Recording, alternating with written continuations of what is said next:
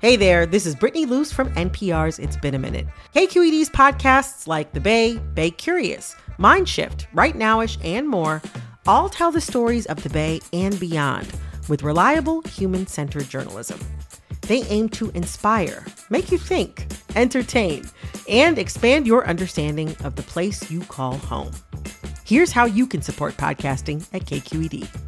Showing your support is easy, and you can join Brittany in supporting KQED Podcast too at donate.kqed.org slash podcast. That's donate.kqed.org slash podcast. From KQED. I'm starting today's episode at John C. O'Connell High School. It's the beginning of October, and I'm here for the school fair, where there's probably more than 70 schools that all are represented here, and hundreds, if not thousands, of parents and kids running about uh, trying to figure out where it's best for their kids to go to school. You can definitely feel in the room that there's a lot of anxiety around it. My name is Ines Souza, and we live in the Lower Haight, San Francisco.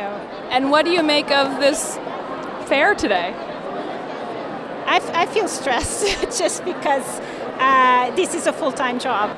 And right now, I'm not sure how I'm going to fit in this process into our already full lives.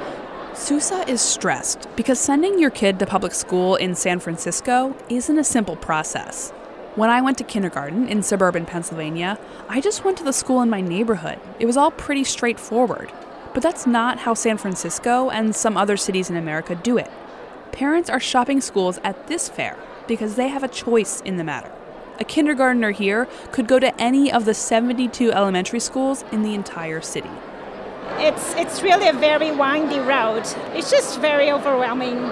Parents do get to list their most wanted schools, but there's no guarantee where their kid will end up.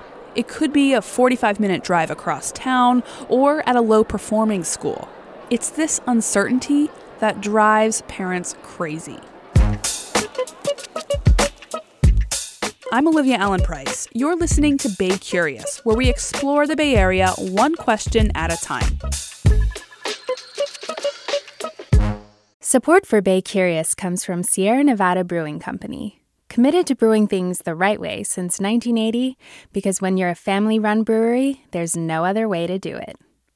Sierra Nevada Brewing Company, still family owned, operated, and argued over. And be sure to stay tuned through the end of the show so you can play our monthly trivia game for a chance to win some cool prizes.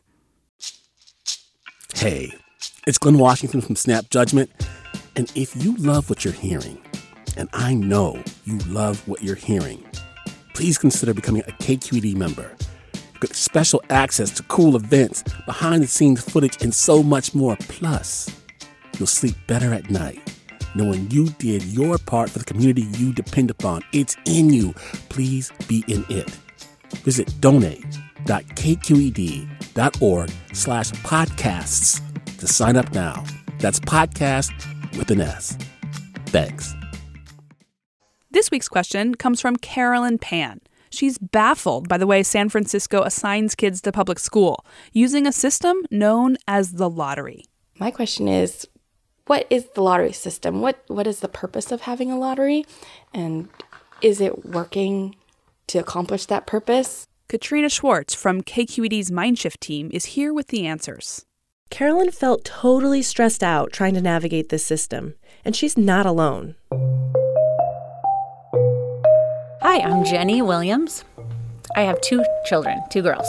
Emma is five, and she'll be six in a couple of weeks, and Lily is four, and she just turned four in August. Jenny went into the school assignment process feeling pretty calm. She really wanted to send her daughter Emma to the San Francisco Public Montessori School, but she was open to other options. After submitting her list of favorite schools, she waited for months to hear from the district. Finally, a letter came. Emma didn't get into any school they wanted. Did it feel like gambling? Um, it felt like we just kept lo- losing. We got five, four letters that said, sorry, we can't help you. Emma was placed at a school that they specifically did not want, one of the least popular schools in the district. It's horrible. Yeah, you just feel really like punched in the gut a little bit. Why put parents through this emotional wringer? Well, this stressful system is San Francisco's solution to an issue many schools across the country are dealing with racial segregation. This is Central High School, Little Rock, Arkansas. Troops, which for nearly three weeks lined the sidewalk here in front of the high school under orders to keep the colored students out, have been replaced now. And their orders to comply with the law, which means all schools were called on to desegregate after Brown versus Board of Education in the 1950s. But by the 1970s, San Francisco still hadn't made much headway. Today, a federal district court again took up the matter of San Francisco school desegregation. Like so many times in the past, however, the decision did not resolve the issue as much as lay new groundwork for future debate. The district started busing kids to different neighborhoods. Children of different racial backgrounds are coming to know one another for the first time in school as well as in their own front yard. It was a forced integration plan that parents hated and affluent parents began leaving the district in droves. So busing was eventually overturned. There's very little doubt that when the anti busing amendment gets on the ballot, it'll pass handily. Then in the 80s and 90s, we get parental choice.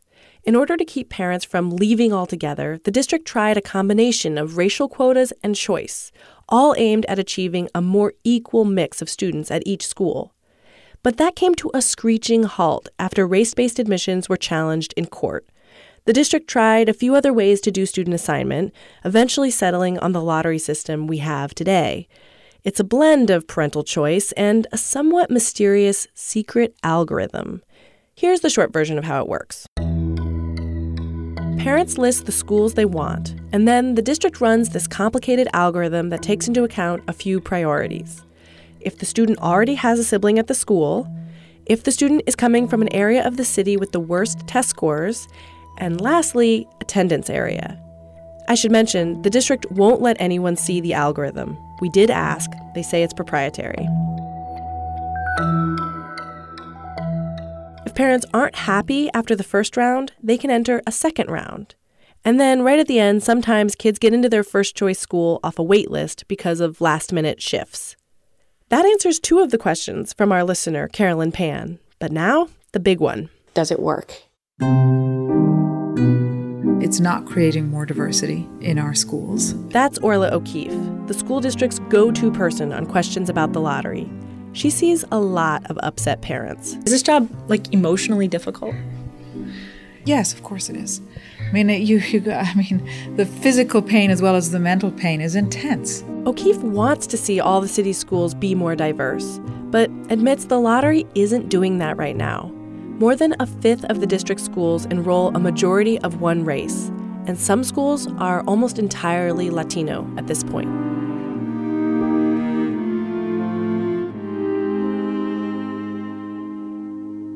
Parental choice was supposed to be the saving grace that helped San Francisco schools finally integrate in ways that made everybody happy.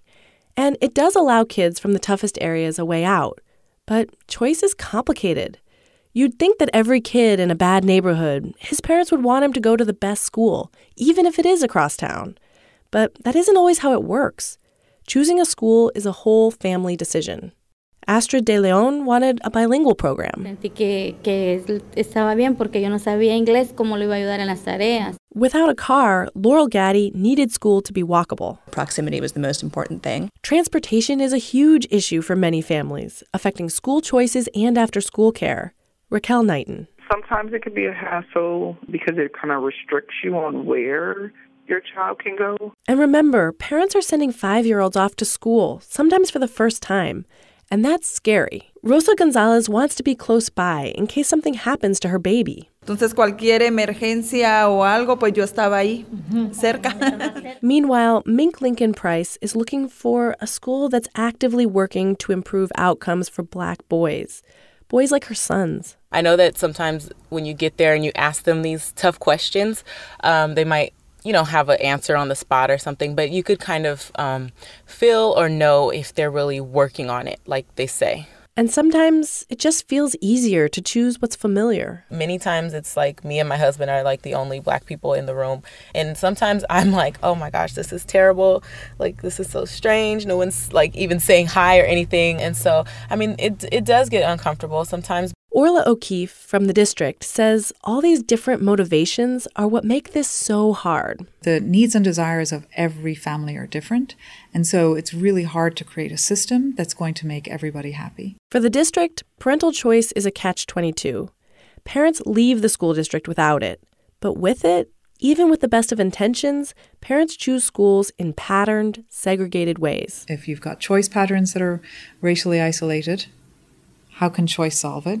And if you've got residential patterns that are racially isolated, how can neighborhoods solve it? Right now, the district's primary strategy is to lure families to schools in different parts of the city with various academic programs.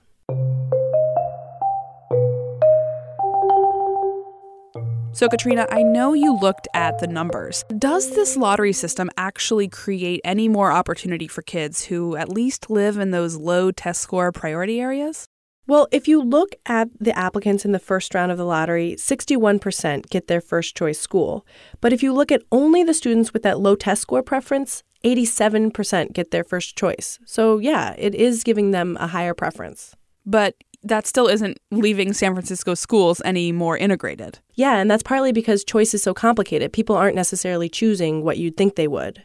And also, remember Jenny Williams from the beginning of the story? She ended up really liking that school that she thought she didn't want. It was a genuine surprise and like diamond in the rough and you know, we were we really liked it. And I heard that from more than one parent. So, there's something to be said for just showing up and investing in the school no matter what. There's just so much here, and it's such a complicated issue. We put more information about enrollment patterns on the Bay Curious website. KQED's data reporter, Lisa Pickoff White, analyzed the 2017 lottery to see how some common tips and tricks that parents use to try and game the system actually play out statistically. Stuff like Does putting down the same school more than once really help? Or maybe listing dozens and dozens of schools on your list head to baycurious.org to find out what we found. And if you want to hear more education stories, especially ones about how teaching and learning are changing, you should check out the Mindshift podcast that Katrina co hosts. Katrina, what can listeners look for in your most recent season? We feature stories about educators who are taking on some of the most difficult problems in education and doing something unique about them. So, one of my favorite episodes is actually about a San Francisco middle school principal who took on the behavior issues he was seeing in his school in this kind of new and interesting whole school way. It's really fun. Check it out. So, that's the Mindshift podcast, and you can find it wherever you get your podcasts. Thank you, Katrina Schwartz. And a big thanks to Carolyn Pan, our question asker this week. Bay Curious is made in San Francisco at KQED. I'm Olivia Allen Price. Thanks for listening. Hi, Bay Curious listeners. Are you ready to play May's trivia game? Every month, we read a question here at the end of our episode. You can give us your answers over at our website, kqed.org slash baycurious, or just click the link in the episode description. Out of the correct answers, we'll randomly choose one lucky winner to receive a cool prize package with Bay Curious swag and Sierra Nevada goodies. Okay, our question for the month is The world's longest running pillow fighting contest was held from 1966 to 2006 in what Bay Area town? Our trivia quiz is made possible by Sierra Nevada Brewing Company. Good luck! Hey, it's Avery Trufelman, host of Articles of Interest. And I've got to say, I've been a fan of KQED ever since I was a little kid and I would come out to San Francisco to visit my grandma. It was just what we'd always turn on every time we got in the car, every time we were making dinner and turning on the radio. It was always KQED. And then over the years, I've become a massive fan of KQED podcasts because this is local reporting at its best. These are answers to questions you've always wanted to know, interviews with exciting, unusual voices, necessary journalism, all told with love and care and artistry. And did you know that a majority of KQED's funding actually comes from members? It's just people like you and me supporting the programs they love while also getting access to cool events, behind the scenes footage, and so much more. If you want to sign up and be a part of this amazing community, visit donate.kqed.org slash podcasts to become a member today. That's podcasts with an S. Thank you for listening and thank you for your support.